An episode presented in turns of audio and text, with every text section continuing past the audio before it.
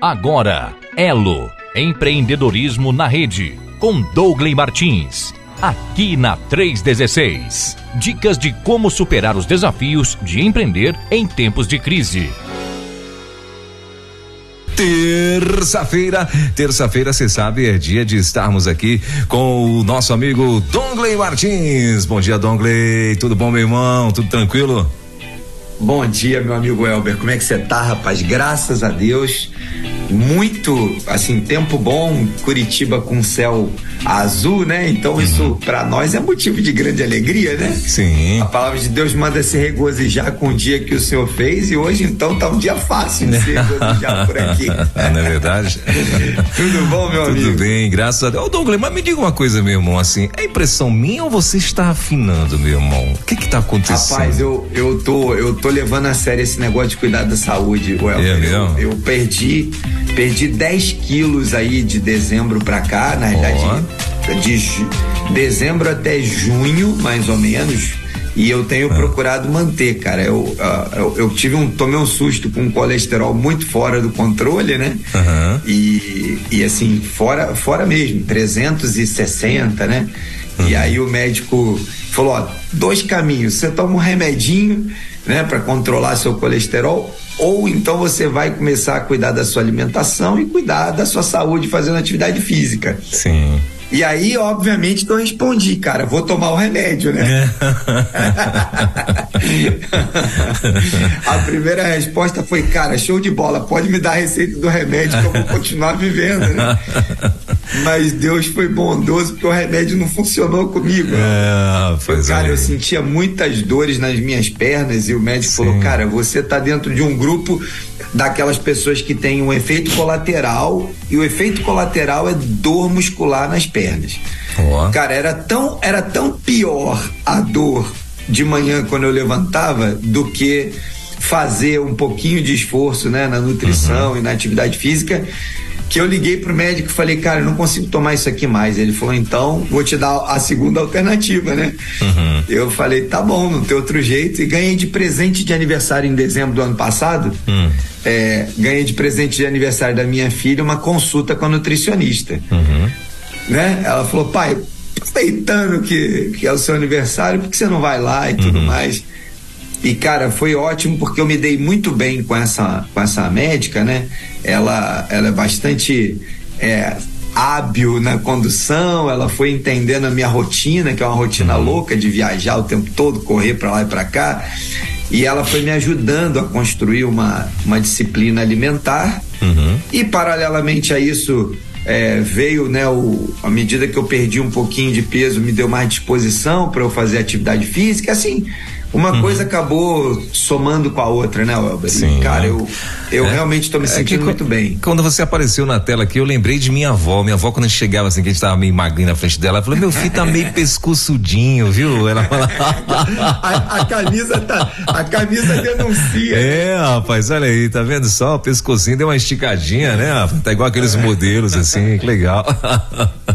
muito bom. Boa, boa. E como é que tá aí, meu irmão? Como é que tá Curitiba? Tranquilo? Como é que tá de frio? Passou o frio ou continua nesse negócio Rapaz, aí? Curitiba tá uma maravilha. Agora, né, assim, É. bom, há, há controvérsias na mentalidade de, de- de diversas pessoas, né? Uhum. Eu sempre fui aquele cara que gosto do céu azul e, Uhum. da- e do clima, da temperatura ali nos 15 graus, né? Uhum. Então, céu azul com sol e 15 graus, pra mim, é a temperatura do céu, É. sabe assim?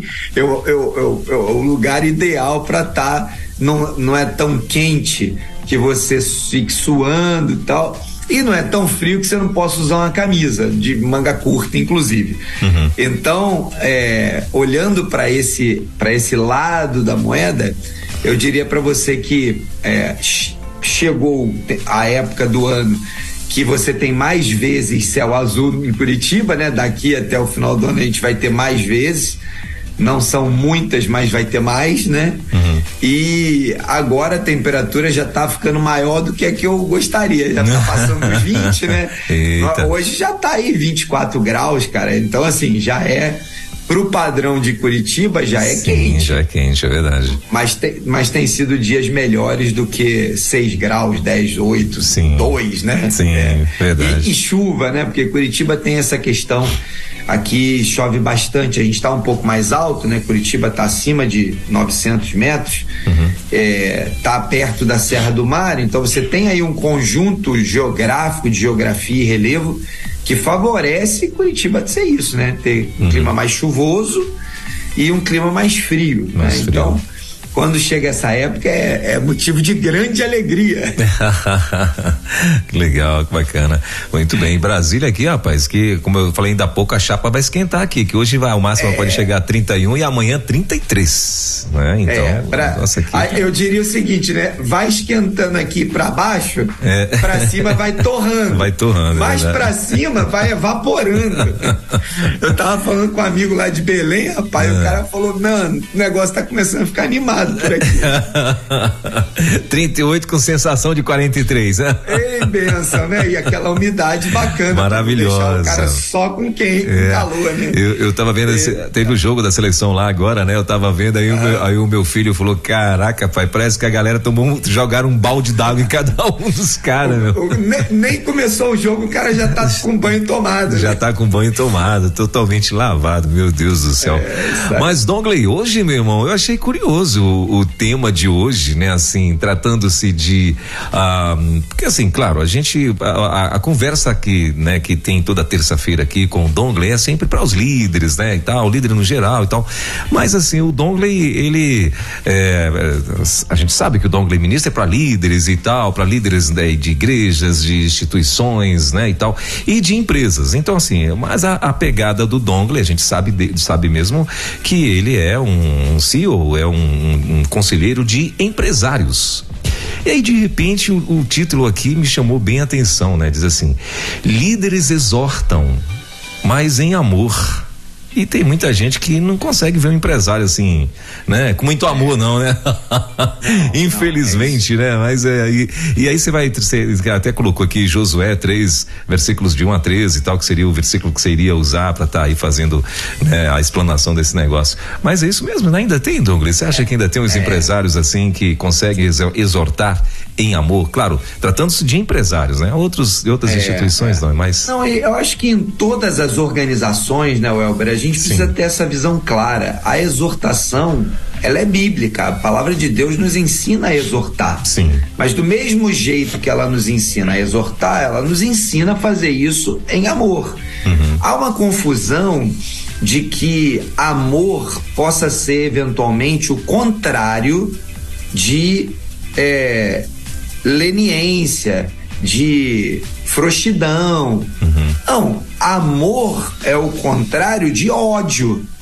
Se a gente consegue colocar as palavras na perspectiva correta, a gente consegue ensinar com mais facilidade os princípios e fundamentos da palavra. Quando a gente fala que Jesus exortava em amor, não quer dizer que, ele era é, conivente com o pecado. Não, ele só não exortava com ódio. A, a palavra de Deus ensina: irai-vos e não pequeis. Parece um negócio contraditório quando eu falo que eu vou me irar, mas não vou pecar. Por quê? Porque na mentalidade comum, né, no pensamento comum, a gente acredita que ira é algo mal. Ira vem necessariamente de um de um comportamento pecaminoso. Uhum. Mas eu posso ficar indignado com determinada coisa e ao mesmo tempo manter a minha centralidade na palavra, entendendo uhum. que eu tô irado com aquilo, mas eu preciso agir conforme os princípios que a palavra de Deus ensina. E nesse caso, né, para a conversa de hoje, eu separei esse tema e, é, e, a gente vai trabalhar um pouco isso, né? Como que eu posso ser um líder que exorto, porque exortação faz parte do processo de desenvolvimento, crescimento, mas eu faço isso com uma, poli, uma, uma postura de, de amor, de, de cuidado, de zelo, de crescimento, de desenvolvimento, que a pessoa que vai ser exortada vai sair daquela condição, da exortação, daquela conversa, daquela reunião, do que seja, animada, disposta a construir algo novo, a dar um passo numa nova direção. Então, a chave disso tudo é como eu olho para aquilo que eu tenho como demanda e para aquilo que eu faço na execução. Então, eu preciso dessa combinação para poder conseguir entender, ok, a pessoa errou, cometeu uma falha, né, tem um problema para ser resolvido. Então, como é que eu posso trazer o problema à tona, focar no problema e de alguma forma exortar e ao mesmo tempo amar, né? Eu, eu, eu tenho uma filha mais nova e a gente tem uma, uma relação muito franca, né? Muito, muito, um diálogo muito direto, muito aberto. E não é incomum ela falar, pai, você tá certo, eu errei, mas você foi mais duro do que precisava, né? Ou você foi, você fez essa exortação sem amor. E, e não é incomum eu reconhecer, eu precisar reconhecer que de fato talvez a forma de falar, as palavras que eu que eu eventualmente usei. Minha esposa, acabamos de conversar agora aqui antes de começar o programa sobre isso, né? Como é que a gente no meio das de uma crise, de uma dificuldade é, que a gente precisa passar, né? E às vezes está vivendo, como a gente com facilidade faz exortações sem se preocupar às vezes em medir a palavra que você vai colocar. E ao não medir a palavra, você primeira etapa aí de, da vida de Josué, uhum. e eu acho que vai ser um privilégio poder a gente poder conversar um pouco hoje sobre isso com Maravilha. base esse tema maravilhoso da palavra de Deus. Antes de você é, começar, Dongley, deixa eu só lembrar aqui aos nossos queridos ouvintes que podem participar desse bate-papo né? Então você, é, por favor, né? Devem, né, Dongley? Então, assim, é, se você quiser participar, mandar perguntas, quiser fazer algum comentário e tal, né?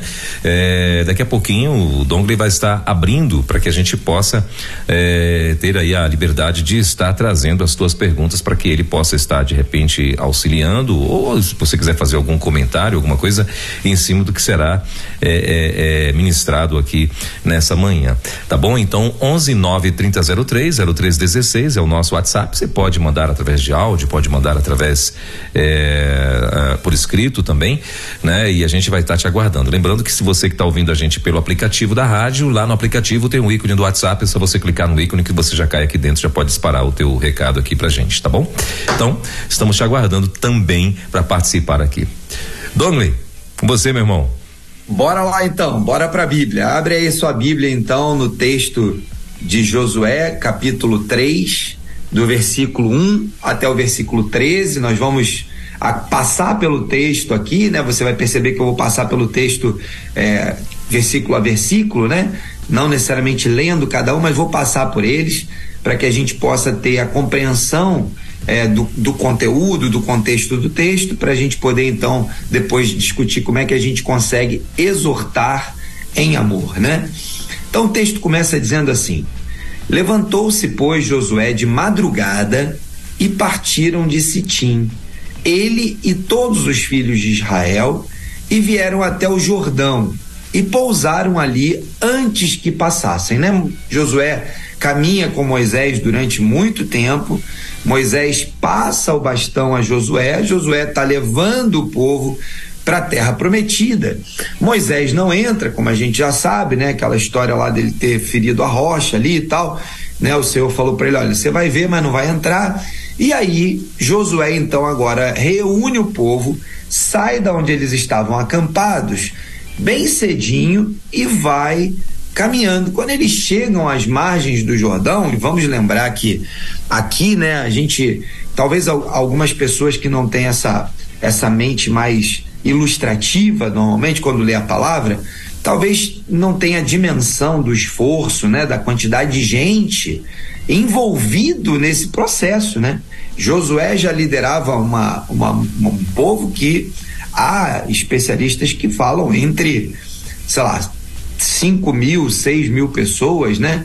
É, talvez os números mais, mais que mais se concordam sejam em torno de 5 a 6 mil pessoas. Há, há, alguns que dizem 3 mil, outros que dizem um pouco mais, mas é um número mais ou menos milhões, né? Eu falei mil, mas perdoe, milhões de pessoas, né? É como se a gente estivesse falando o seguinte: pega toda a cidade de Curitiba, região metropolitana e mais os arredores, porque Curitiba e região metropolitana tem cerca de 3 milhões e meio, 3 milhões e 800.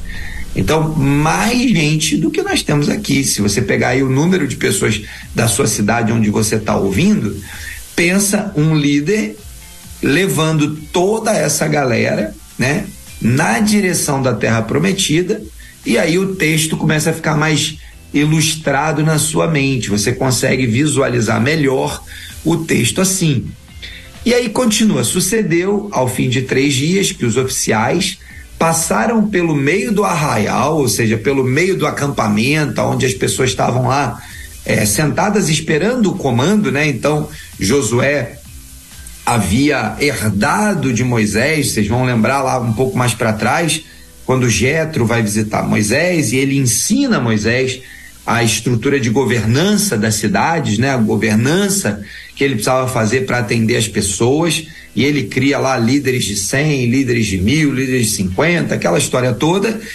E Josué herda então esse modelo de governança da nação, e ele então manda lá os líderes é, passam ali pelo meio da cidade, pelo meio do acampamento, né?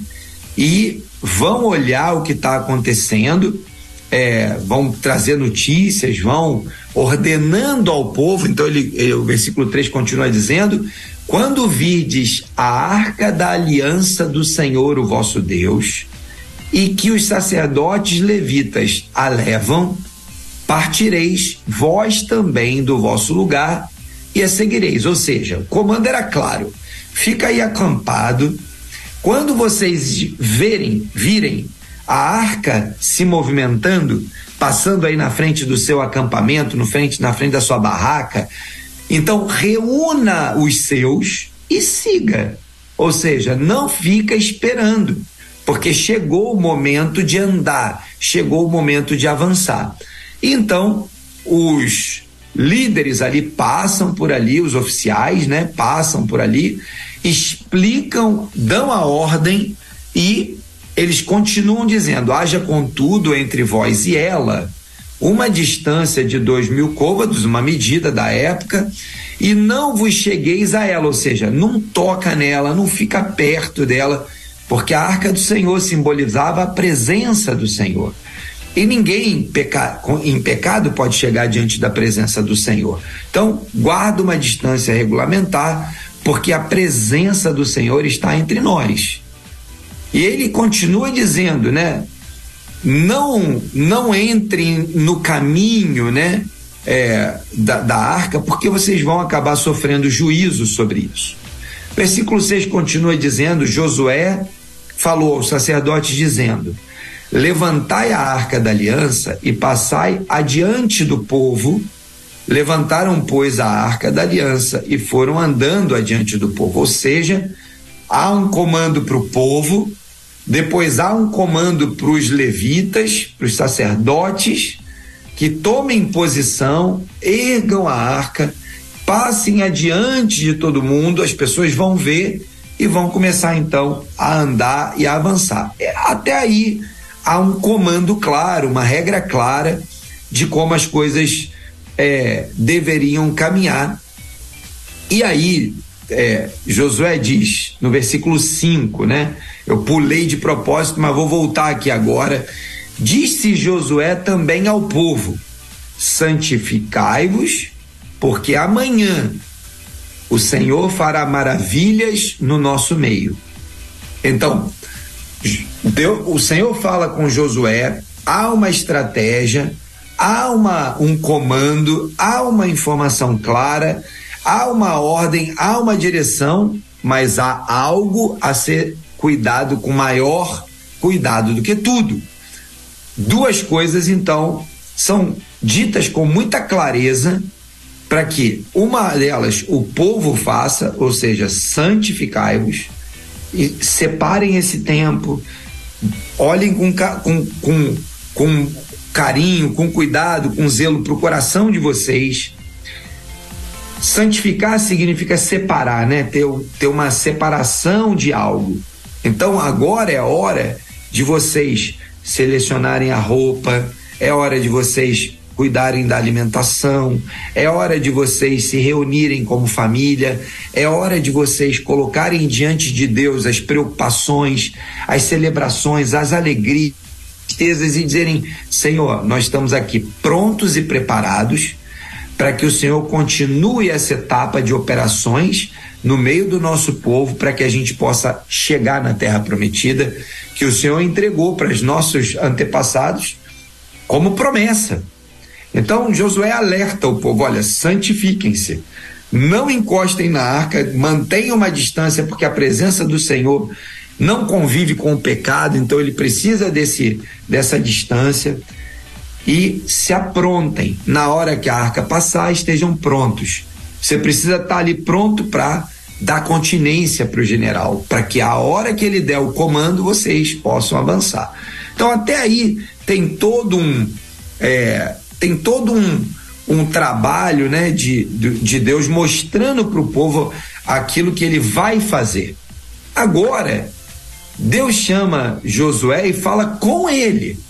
Ele coloca assim, ó, versículo 7: Hoje começarei a engrandecer-te perante os olhos de todo Israel, para que saibam que assim como fui com Moisés, assim serei contigo. Josué, um pouco antes, tinha é, recebido a missão de Moisés de continuar conduzindo o povo, tinha sido treinado, aprendido e tudo mais. E agora Deus fala diretamente com Josué e diz: Josué, escuta o que eu vou te falar. Prepare-te. É hora agora desse povo saber que eu estou contigo. E o Senhor então vai fazer maravilhas. E aí o, vers o versículo 8 continua dizendo: Tu, pois, então uma ordem de Deus diretamente para Josué, ordenarás aos sacerdotes que levem a arca da aliança, dizendo: quando chegardes à beira das águas do Jordão, parareis aí. Tinha uma mensagem clara, mais uma vez, de Deus para Josué e de Josué para os líderes. Por quê? Porque Deus queria fazer de Josué alguém reconhecido pela, pela liderança, pelo povo, de alguém que tinha a graça de Deus, o favor de Deus sobre a sua vida e que ele então estava legitimado no cargo para conduzir o povo até a terra prometida.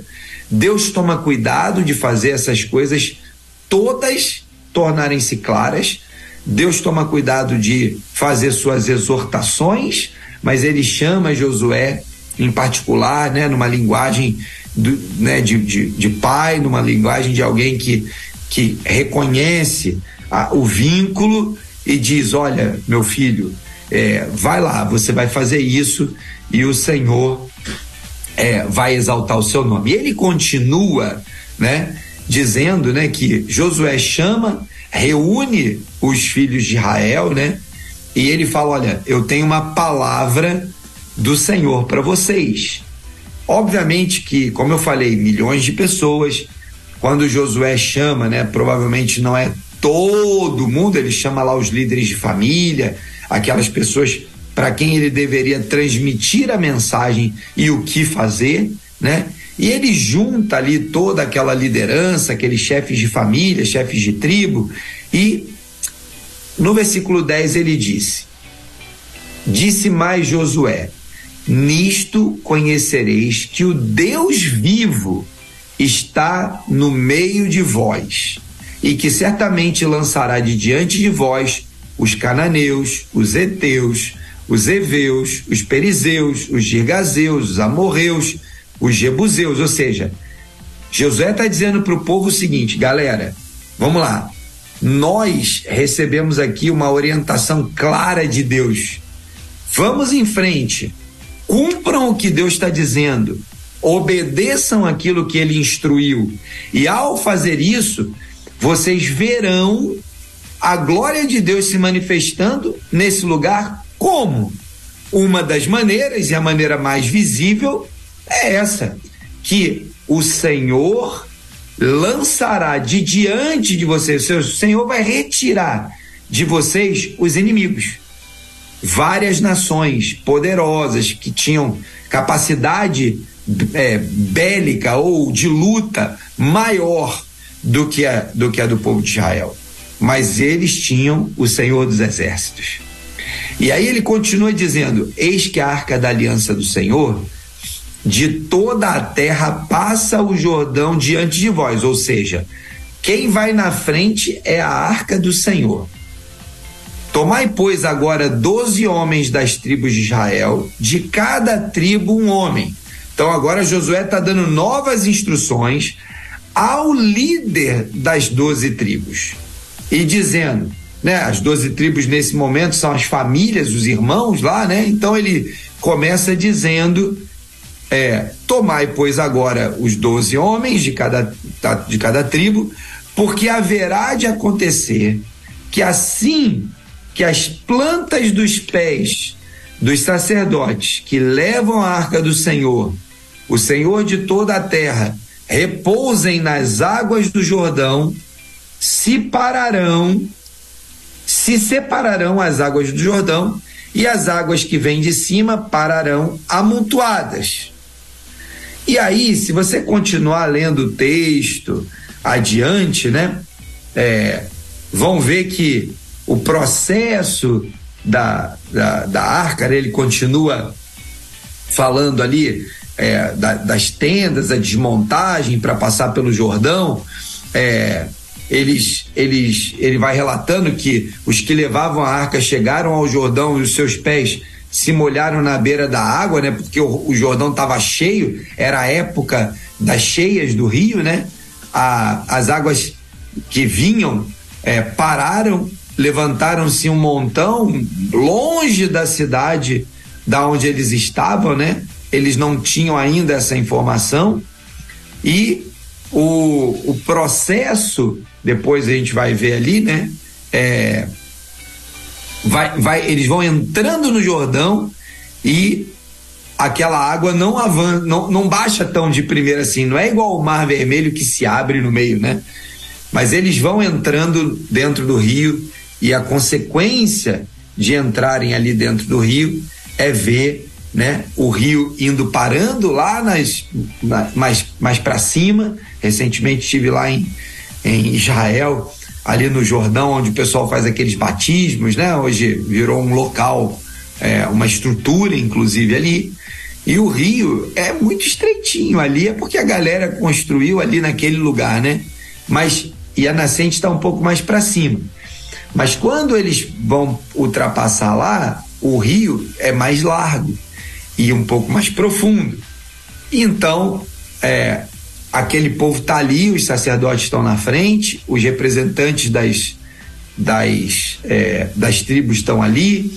A gente vai ver que na sequência, né, Josué é, passa, ele, ele, ele pega lá, né, no meio do Jordão, né, a história das pedras, cada um pega uma pedra para é, levantar um altar para o Senhor, né, em celebração, em memorial ao fato de que eles haviam passado pelo rio é, a pé seco, né? Eles pegam as pedras porque conseguiam alcançar as pedras no fundo do rio.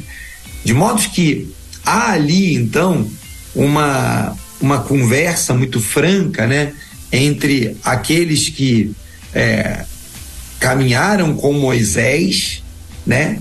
Eles eles são ah, são, são parte de uma história, né? Josué é empoderado por Deus ali no papel da liderança, mas Josué não se não se é, poupa da responsabilidade de dizer ao povo aquilo que está lá no versículo 5 que nós lemos, né? Santifiquem-se, pois amanhã o Senhor fará maravilhas entre vocês. A história de liderança de Josué é uma história incrível, cheia de significado, aprendizado. Josué aprende a liderar de forma prática, né? Quando ele vê Moisés o tempo todo, né? Ele, ele se submete ali à liderança de Moisés de forma empírica, ele vai aprendendo. Por outro lado, ele também se coloca submisso a Deus e busca ouvir o que Deus quer fazer. Não apenas ele simplesmente executa. Né? Ele poderia ter sido orgulhoso o suficiente para dizer: não, vamos em frente aqui e eu vou bater com o cajado aqui na, no Rio Jordão, o rio vai se abrir, porque ele tinha visto o que aconteceu com Moisés. Se eu estou recebendo a, a bênção de Moisés, se eu estou recebendo o, o, o, empoderamento de Moisés para continuar e levar o, o povo e cumprir a jornada, uai, então, cara, eu vou ter o mesmo poder. Ele podia ter sido arrogante, ele poderia ter sido é, um pouco mais altivo no sentido de dizer, não, eu sou o cara, né? Tô aqui, agora sou eu. Mas Josué, ele, ele, ele se submete, se, se coloca numa posição submissa diante de Deus para ouvir o que Deus quer fazer. E por meio da liderança, conduziu o seu povo. A gente sabe, né, por conta da história bíblica, que o povo judeu não era exatamente um sinônimo de obediência a Deus. Várias e várias vezes Deus precisou exortar o povo, levantando profetas, levando, levando o povo para o cativeiro. A história do povo judeu é uma história de exortação atrás de exortação. Né? Então, aquele povo sabia o que era passar por perseguição. Mas o que ninguém podia era acusar Deus, e tampouco Josué, de não terem sido pacientes e amoroso, amorosos com o povo. Vamos lembrar que um pouco antes o povo estava lá no Sinai, Moisés sobe para receber as, as tábuas e o povo faz um bezerro, né? Para adorar, e assim vai. É, são centenas de episódios que a gente vai ver um povo que estava inclinado ao pecado e não à obediência. Ainda Deus os exorta em amor, em firmeza, ao ponto de permitir que o povo seja levado cativo, seja aprisionado por anos, seja escravo, mas ainda assim o Senhor providencia um novo profeta, o Senhor providencia um novo livramento, o Senhor providencia novas condições para que o povo olhe e fale: tá bom, Deus, já entendi. Foi assim com Josué, desde o seu chamado, quando solicitar, foi solicitado a dar o relatório sobre a terra, quando ele foi com os espias, até sua chegada na terra, quando diz a conhecida frase, né? Quando ele fala aquela conhecida é, frase, em amor escolham hoje a quem servirão, mas eu e a minha casa serviremos ao Senhor. Né? Então, Josué nos dá esse exemplo de liderança, de um líder que lidera a sua equipe é, em amor, mas em firmeza, né? É aquele líder que consegue, de um lado, ver um povo que constantemente peca, constantemente erra, exorta, santificai-vos hoje. Por que, que Josué precisou fazer essa exortação? Santificai-vos hoje. É porque ontem não estava santificado, né? É porque o povo provavelmente continuava nas suas práticas, né? Um tanto de gente como esse, 5 milhões de pessoas, é óbvio que tinha pessoas que não tinham temor nenhum a Deus, do outro lado tinha pessoas super tementes a Deus, do outro lado tinha gente morna que estava ali vendo o que estava acontecendo, mas estava inclinado às coisas do pecado. Então, Josué sabia dessa condição do povo e desse cenário todo. E ele vai lá e faz uma exortação. Ele não fala, você é pecador, está condenado, metade do povo sai daqui porque vocês não servem para nada. Não, Josué tem uma conversa séria, honesta, direta, não tem rodeio. A conversa é franca, reta e direta. Santifiquem-se hoje, porque amanhã o Senhor fará maravilhas, né? Então, nós podemos trabalhar na nossa liderança com pessoas que hoje não estão tão santificadas. Hoje viveram uma experiência ruim. Hoje estão passando por uma crise na sua vida, no seu casamento, na sua família, uma crise pessoal, se envolveram com algum problema.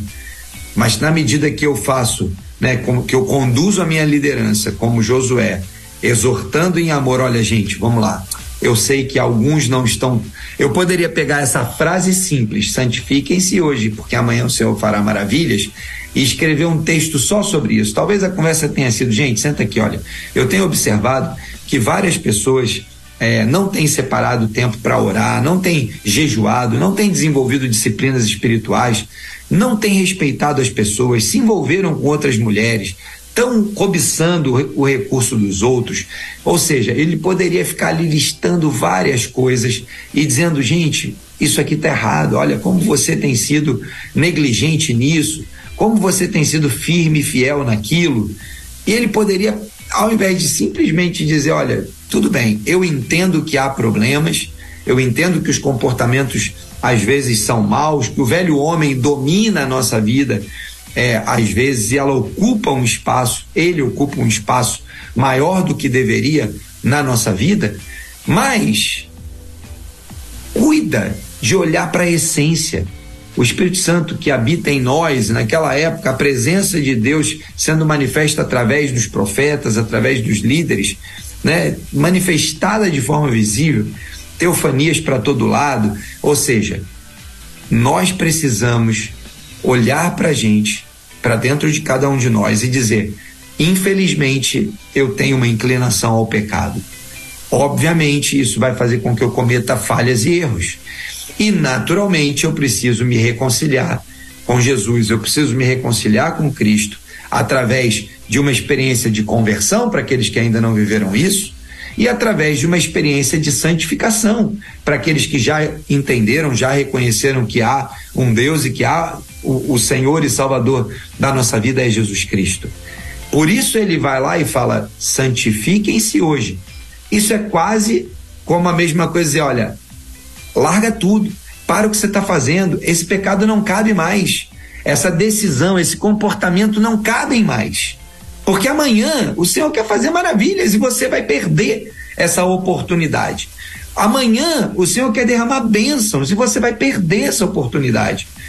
Amanhã o Senhor vai nos fazer um novo milagre e você talvez perca a oportunidade de ver isso.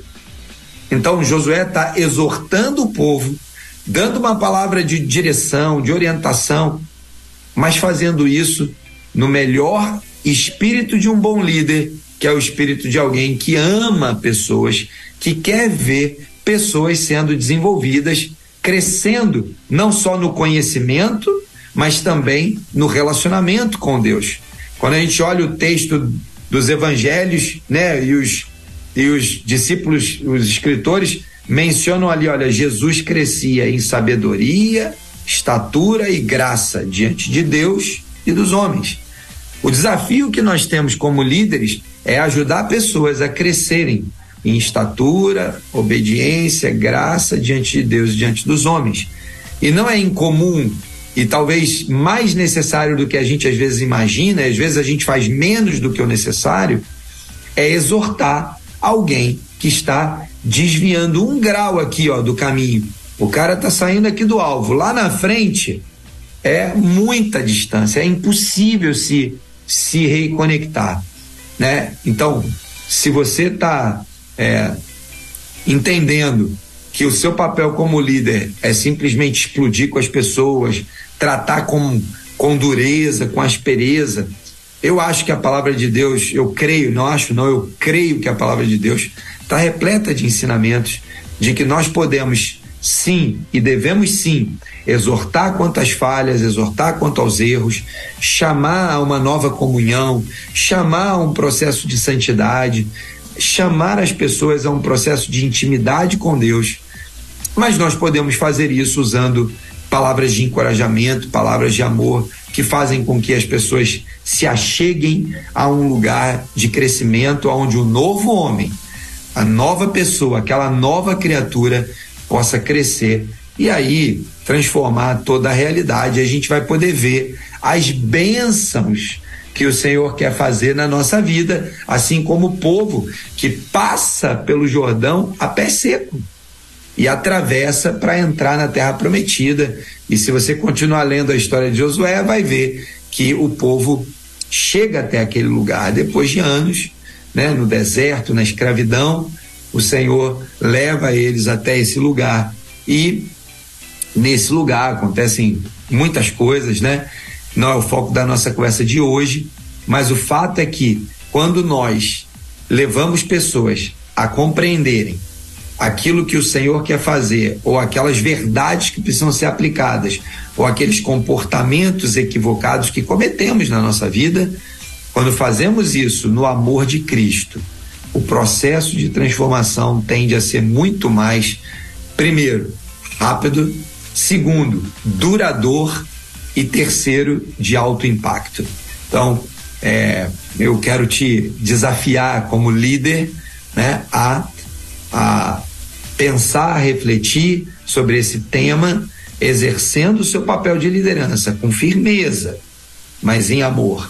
Exercendo seu papel de liderança, não negligenciando a responsabilidade de corrigir rumos e de acertar caminhos, mas fazendo isso em amor.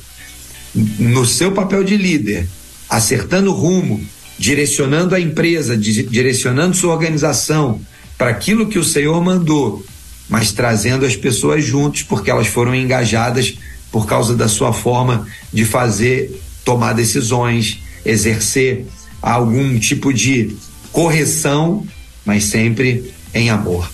É isso, Elber. Esse, esse era o nosso, né, o compartilhar aí de hoje, né? A gente tem é, muitas facetas para esse para esse tema no ambiente da liderança, nas organizações, né? Há pessoas que é, tomaram né, a, a, posição de quando alguém falha, manda embora, eu não quero nem saber. Né? Quando alguém não cumpre um compromisso, manda embora, eu não quero saber, não faz parte da minha liderança mais, vira as costas. Mas a palavra de Deus está repleta de, de orientações, ensinamentos para que a gente tente resgatar. Existe uma diferença, obviamente, pessoas ah, há pessoas que não desejam ser resgatadas. O comportamento delas é, continua apontando para o fato de que elas não têm absolutamente nenhum interesse. E eu não quero ser é, né, mais poliana do que a poliana e dizer que isso não existe.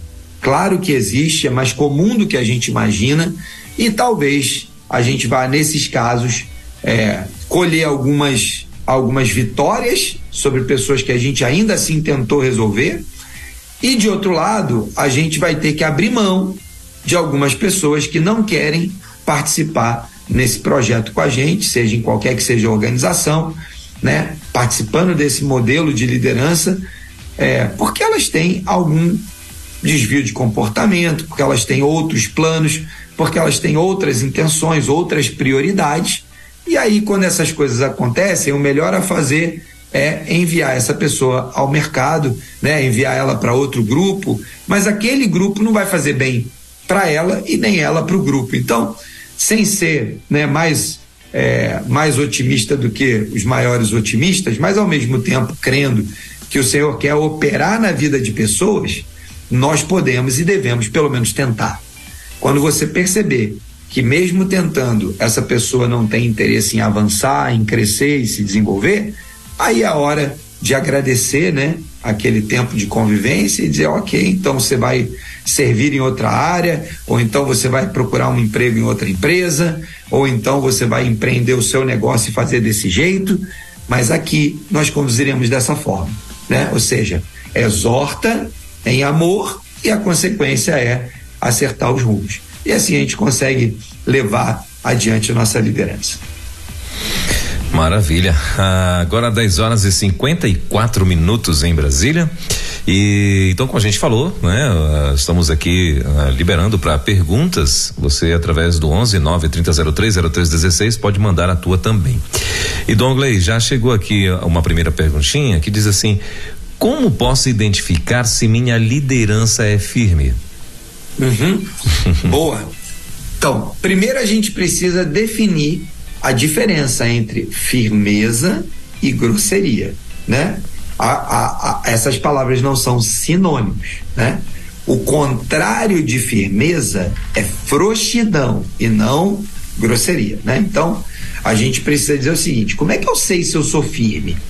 Eu tenho um problema que se apresentou diante de mim. Eu tenho uma demanda que se apresentou diante de mim. Eu tenho um projeto que se apresentou diante de mim. Seja no nível dos projetos, seja no nível dos problemas. Como é que eu sei se eu sou um líder firme? Se eu dou andamento e solução a cada uma dessas coisas. se ao receber um projeto na minha mão, eu sento, eu monto a estratégia, eu convido as pessoas, as pessoas vêm e o meu projeto anda, ele marcha, significa dizer que eu estou sendo um líder firme. Agora, se ao receber uma demanda, seja ela qual for, eu procrastino, eu fico enrolando, a pessoa que eu dei uma tarefa está me enrolando visivelmente, eu não faço nada, então eu não sou um líder firme. O líder firme é aquele que controla o seu projeto, a execução dele, que acompanha, que tem bons indicadores, que mede se aquilo que ele está fazendo e as pessoas que estão envolvidas são comprometidas com aquela causa tanto quanto ele. Então, líder firme não é o líder grosseiro, bronco, aquele que xinga, que grita, que faz voz alta, bate na mesa. Não é essa a ideia que representa melhor ou não é essa imagem que representa melhor um líder firme na sua liderança. E o firme, então, ganha a favor dele a possibilidade, naturalmente, né, de, de poder dizer com clareza aquilo que ele espera das, daquelas agendas ou daquelas atividades que foram propostas, né? Um líder firme é aquele que diz com clareza para o seu time o que ele espera de cada um. Um líder firme é aquele que combina com o seu time os mecanismos de medição. Um líder firme é aquele que, além de combinar com seu time os mecanismos de medição, acompanha o processo de medição e corrige o rumo de cada uma dessas tarefas. Então, se nós tirarmos do nosso paradigma a ideia de que firmeza tem a ver com grosseria, nós já vamos ganhar absurdamente, né? Porque a gente talvez comece a compreender essa ideia de firmeza de uma maneira mais pragmática, mais ligada à execução do que ligada ao comportamento. Muito bem, uh, então vamos lá. Tem uma, uma segunda perguntinha aqui, Dongley que diz assim: qual dessas características não posso considerar como firmeza? Aí você até é, é, falou aí, né? Então, é, no caso, a grosseria, a frouxidão, bonzinho, amor e sinceridade. Então, a, as características é, que a gente vai encontrar naturalmente, né? Nesse, nesse nosso, digamos assim, nesse nosso desenho é, de, de, vamos dizer assim, é, de, de firmeza, elas vão estar tá ligadas mais, como eu falei, ao tema da execução. Certamente que grosseria não é, frouxidão, e aí eu acho que pode ser, de fato, são, são é, é, características contrárias, de fato, grosseria, de, de fato, frouxidão, estão lá naqueles extremos, né? O bonzinho pode estar tá na, na categoria do frouxo, né? O bonzinho pode estar tá ali. Ah, o que, que é ser bonzinho? Bonzinho é eu dou tudo que alguém me pede. Bonzinho é alguém que no final das contas sabe é, que tem que fazer alguma coisa e não faz, né? Tá sendo tá sendo procrastinador. O bonzinho, porque bonzinho é, é, é até até acabou de passar aqui um versículo pela minha mente, né? Quando quando o, o o, o, grupo lá, né, se, se depara diante de Jesus, o, e Jesus contando lá a história, né, relatando ali a conversa, fala, o, o, a pessoa fala assim, bom mestre, que farei para herdar a vida eterna? Ele falou, mas por que, que você me chama de bom? Só tem um cara que é bom, né? Então, ele, ele, ele já dá, assim, uma certa, um certo tom, dizendo claramente qual é a ideia de bom. Cara, bom é Deus. Bom é Deus que foi capaz de entregar-se a si mesmo até a morte, morte de cruz. Fora isso, o resto é espasmo de bondade. Então, firmeza não é a, a, o, a, o, sinônimo de ser bonzinho. Firmeza, firmeza também não é sinônimo só de amor. Agora, amor pode demonstra ser demonstrado a partir de um ato de firmeza. eu posso demonstrar amor pelo meu time quando eu sou firme com eles ao exigir que todo mundo melhore, progrida, cresça, né?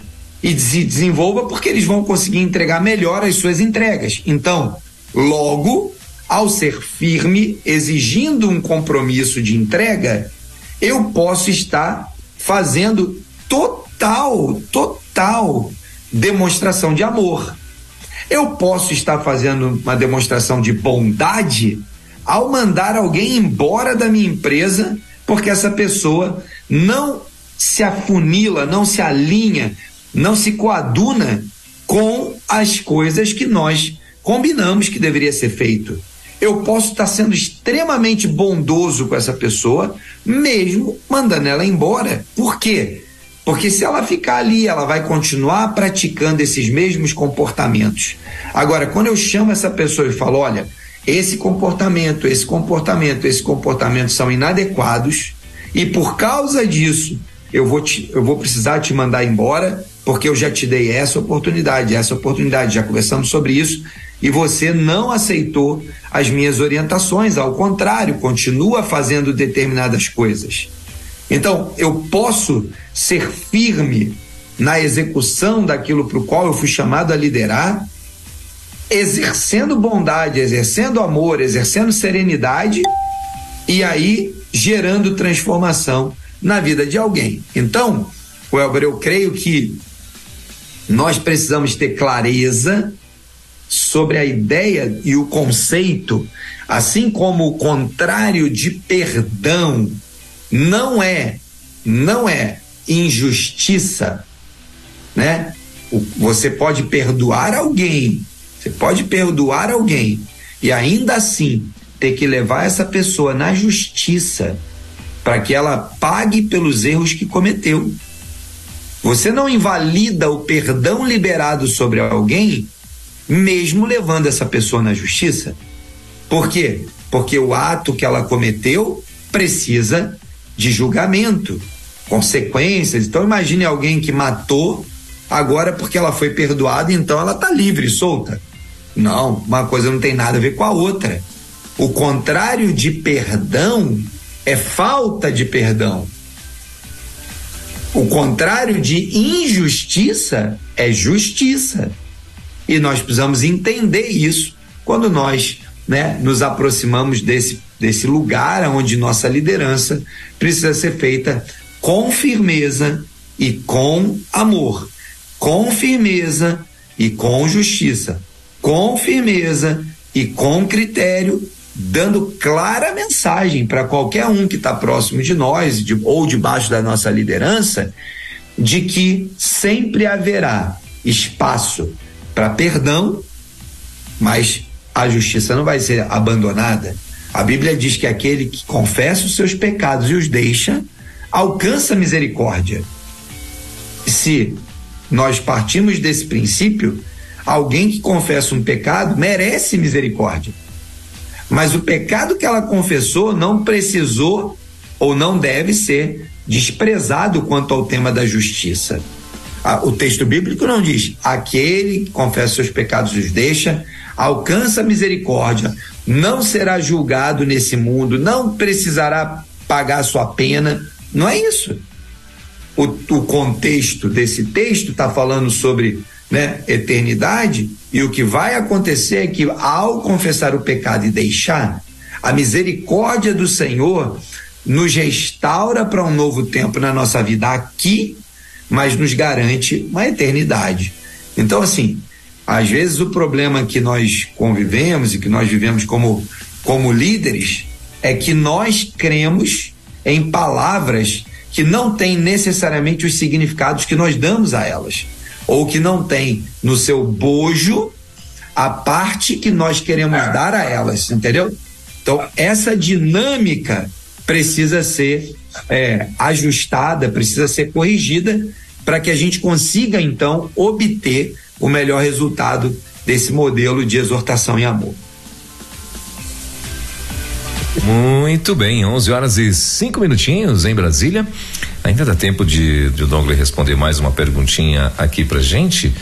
Uh, que é a terceira e a última pergunta, Dongley, diz assim: Exortar com amor pode ser é, tratado com rispidez ou rigidez? Ou nenhuma das duas? Legal. Então, a gente acabou de falar um pouco também sobre isso, né? Uhum. Rispidez é falta de respeito com as pessoas, é falta de educação, é uma maneira incorreta de falar, porque às vezes a gente costuma confundir a ideia de que alguém que é firme na fala, né? Eu posso falar, o Elber, você cometeu essa falha aqui, cara, eu não quero mais que isso aqui aconteça. Por favor, não faça mais isso. Eu fui firme, fui direto, fui pragmático. Nós latinos, né, da cultura latina, latino-americana, nós temos uma ideia equivocada de que fala direta, objetiva e pragmática é sinônimo de rispidez. Eu não fui ríspido ao falar isso que eu falei para você, como exemplo, né? Eu não fui ríspido, eu fui direto, objetivo, pragmático. Os países do hemisfério norte, né, é, desenvolveram um determinado é, uma determinada característica comportamental e do, da fala, do diálogo, que nós latinos ou do hemisfério sul não conseguimos é, lidar muito bem.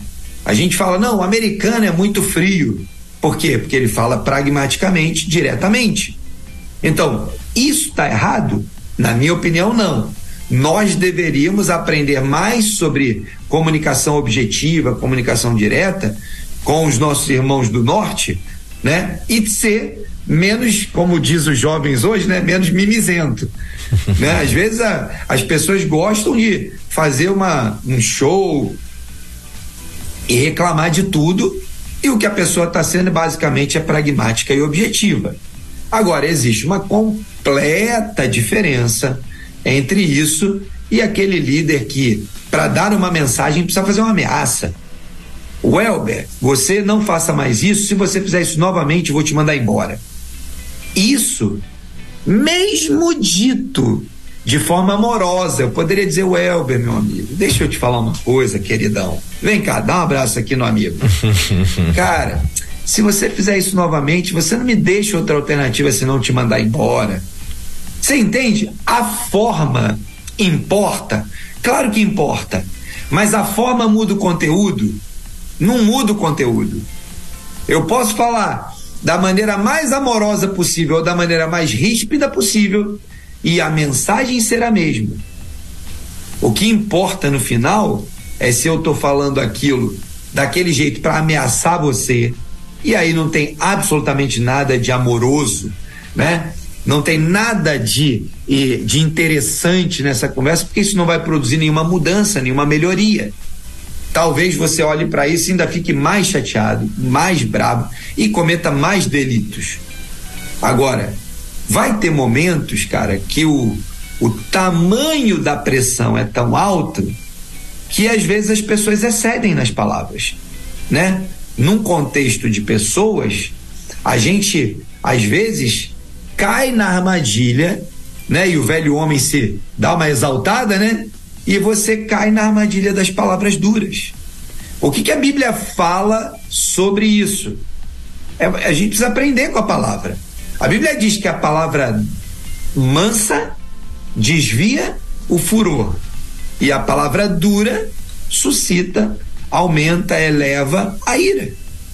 Ou seja, quando eu vou olhando para os diversos ensinamentos e princípios da palavra, não tem como eu, eu, eu, eu confundir determinadas coisas, né? De modo que a exortação em amor não, é, não tem a ver com a forma só, tem a ver com o conteúdo, mas a forma importa.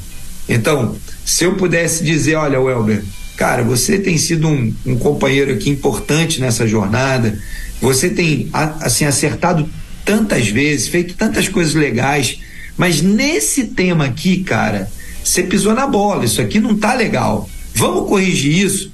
Vamos no próximo tentar fazer isso de outra maneira?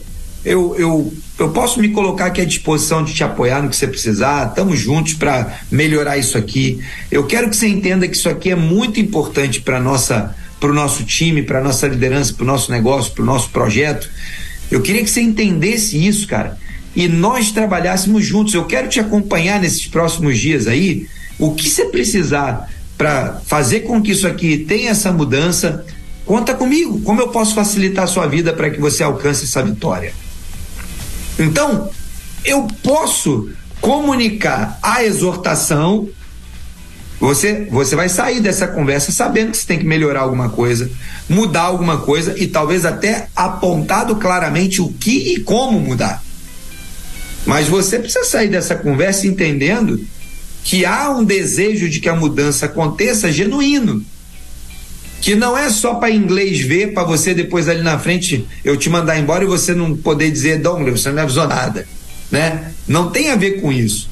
Tem a ver com o engajamento do time e com reconhecimento de que eu posso ter um novo comportamento a partir de uma instrução, de uma exortação, de uma orientação, à base de uma comunicação clara e feita é, com princípios é, com princípios da palavra, mas com amor, com gentileza, sem deixar que a, a mensagem principal e o erro sejam é, mascarados como quem não tem coragem de falar a verdade para o outro, de, de dizer o que está acontecendo de verdade. Isso, na minha opinião, é tão pecado quanto alguém que grosseiramente fala você é isso, você é aquilo, palavras de baixo calão, grosseria.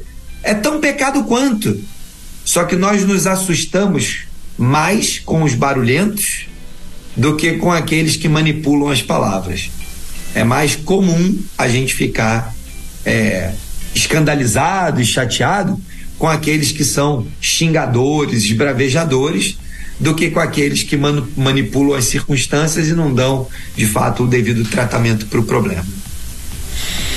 Muito bem. Uh, agora são 11 horas e 13 minutos em Brasília, 11 e 13 na nossa capital. E estamos aqui com o nosso querido Dongley Martins, né? Como toda terça-feira, a gente está aqui com o movimento Elo Empreendedorismo conectado aqui na rede. E hoje o Dongley falando um pouco, né, sobre líderes exortam mais em amor. Sabe, Dongley, você falando aí, meu irmão, eu, eu lembro de um camarada que eu trabalhei logo no início da rádio, de, de quando eu comecei em rádio, né? E nessa época eu não, estava afastado da igreja e tal, foi, eu tinha 19 anos de idade. E eu tinha, rapaz, um diretor é, lá, um, um mineiro, né, na rádio que eu trabalhava, ele era de Uberlândia, né? Cara, mas ali tinha, a, como a gente falava, né? Eu brincava até. Ele tinha, assim, a manha de chamar a atenção da galera, sabe? Ele tinha. Uhum. Era engraçado isso. Porque às vezes ele chegava dava ali, né, aquela exortação, né, e tal, que na época lá a gente ficava como, é, como é, a gente falava, ah, é um esporro. Pô, o cara chegou uhum. e deu um esporro na gente e tal, nananana, mas você não, fi, não, não conseguia ficar com raiva do cara. Por quê? Uhum. Ele dava aquela exortada na gente, né, e tal, falava, apontava ali o que que, né, o que que a gente tinha. Eu estava no início da carreira, então, claro, aprendendo muita coisa. Então ele chamava, conversava, falava ali, apontava ali o que que a gente devia fazer, melhorar, nananã, né, e tal. E às vezes eu saía dali pé da vida, né? Invocado comigo mesmo, né? Porque às vezes vacilava, era uma coisa que falta de atenção, alguma coisa nesse sentido e tal. Mas eu não conseguia ficar chateado com o cara, sabe? E assim, e detalhe, ele fazia tudo isso e tal. E depois, ao mesmo tempo, tipo, ele chamava na sala, conversava, nananana, e a gente saía, depois ele saía da sala e vinha nos tratar muitíssimo bem, né? Uhum. Com, a, com, a, mesma é, gentileza, que ele também era um cara muito uhum. gentil, com a mesma gentileza e às vezes até brincando e tal, nananã, né? E, e, e isso eu admirava muito, né? Uhum. É, é, essa característica. E ele era um diretor da rádio, né? Uhum. E, e, eu admirava muito essa característica. E assim, e com isso também aprendi muito com esse cara, né? Porque assim, parece-me que desta forma, eu parece assim que o, o, o subordinado, parece assim que ele uh, tende a querer ouvir mais e não há revolta, é. né? Porque o perigoso é quando, quando há revolta, quando você chama de uma forma errada o camarada, né? Que ele pode até boicotar a tua empresa, não é verdade? No final, né, Welber, é, o que a gente quer quando a gente faz uma exortação é aquilo que estava saindo do trilho, volte para o trilho. Exatamente. Quando você está liderando pessoas que estão fazendo tarefas e que o final das tarefas precisa ser uma entrega, seja onde for, em qualquer tipo de organização, e alguém vai saindo se distanciando do trilho, o que, que é exortação? Exortação é trazer de volta para o rumo. Então, se eu faço uma exortação e eu não continuo acompanhando essas pessoas, pode ser que a minha exortação surta um efeito pior. E como eu não acompanho, eu não sei o que está acontecendo. Quando o líder está comprometido com seu time no objetivo de simplesmente trazer de volta para o trilho, não é algo pessoal, não é uma perseguição, não é um problema é, emocional, é meramente ou predominantemente uma correção de rumo, o que que acontece? Cara, eu corrigi o rumo, a vida volta ao normal. Você não é um, você não é uma pessoa, é, é, digamos assim, que eu não posso mais conviver porque você fez um, um desvio de rumo. Agora, óbvio, quando o desvio de rumo acontece, eu tento exortar, o desvio continua acontecendo. Eu tento exortar, o desvio continua acontecendo, ao ponto de que eu percebo que não há nada que eu faça que vai fazer você de voltar aqui de volta para o rumo, esse é o momento em que eu talvez tenha que ser firme novamente para dizer, cara, não dá para a gente andar junto. Porque para andar junto, a gente precisa estar tá aqui colado no mesmo rumo. Quando você se desvia, se desvia, eu falo, você não volta, significa que você não quer andar junto. Você quer andar sozinho. E aí, para andar sozinho, não pode estar nesse time. Porque esse time tá andando aqui, ó, nessa direção. Então, a gente precisa entender com clareza a diferença entre exortar em amor e a pessoa voltar para o rumo e a vida volta ao normal. Porque é isso, perdoar não é colocar as coisas lá na profundeza do oceano e esquecer elas. Ah, pô, então beleza, então eu perdoei e em alguns momentos, em algumas circunstâncias, mesmo tendo perdoado, essa pessoa continua querendo andar distante. E aí o que vai acontecer é que apesar de você ter perdoado e o teu trilho continua andando e o grupo continua andando aqui, ó, essa pessoa não vai andar mais junto. Por quê? Porque não tem liga, não tem razão para andar junto. Então, muitas vezes, e aí nós cristãos também precisamos aprender isso, que exortar em amor é um compromisso com Deus antes de tudo, ajudar as pessoas a voltarem para o rumo é um compromisso com Deus, porque o nosso negócio é com pessoas. Agora, quando a pessoa faz a sua própria escolha de continuar se afastando pelos comportamentos, pelas atitudes, pela forma de fazer, então você precisa liberar essa pessoa. Libera ela, fala: olha, ok, não tem jeito, eu tentei, mas você quer andar por outro caminho. Ok, tá perdoado, tá liberado, segue, vai seguir o seu caminho, só não vai andar aqui com a gente. Porque é impossível, não tem essa compatibilidade, porque você quer ir para lá e a gente está indo para cá. Né? Então, essa dinâmica de entender é, é, cada um desses papéis faz com que eu, como líder, possa fazer a exortação e depois ir lá e dar um abraço na pessoa e dizer: olha, apesar daquela exortação, eu confio em você. Não é isso que nós fazemos com os nossos filhos? Você vai lá dar uma palmada no bumbum, faz uma conversa dura, qualquer que seja o método, uma varinha, qualquer que seja o método que você é, acredita aí de exortação aos seus filhos, mas depois o que, que você faz? Você pega, bota no colo, dá um abraço, dá um beijo, diz que ama, mas você não deixou de corrigir. Porque se você não corrigir, a Bíblia é clara dizendo que é maldito, né? Aquele pai, aquela mãe que não corrige, porque está entregando o filho à sua própria sorte. Isso, isso é péssimo. Nós precisamos entender que exortação é parte da vida. Nós fomos chamados como, como líderes a liderar e exortar em amor o tempo todo. Muito bem. Uh, aqui com, com, com um recadinho aqui, Douglas, estava verificando se era se era uma perguntinha, mas não, né? É uma outra coisa. Mas muito bem, olha, são 11 horas e 20 minutinhos é, aqui em Brasília. Ah, as, as, as, perguntinhas que a gente tinha aqui uh, já foram, né? E, e muito bem Ótimo. respondidas, maravilha. O Dongley, eu só me resta então a agradecer, né? Por esse tempo aqui, mais uma vez. Obrigado aí pela, pela tua participação, obrigado por mais uma vez estar aqui em nome de toda a audiência da rede, né? E de toda a equipe, Amém. a gente agradece muito a você. Mas assim, claro, terça-feira que vem, permitindo Deus, a gente vai estar de volta. Você já tem aí Isso o tema aí. da próxima terça, não? Sim, sim, vamos semana, vamos continuar nesse assunto dos líderes, né? Uhum. E a gente vai trabalhar um pouco essa coisa de como é que eu encontro um líder e mantenho o propósito, né?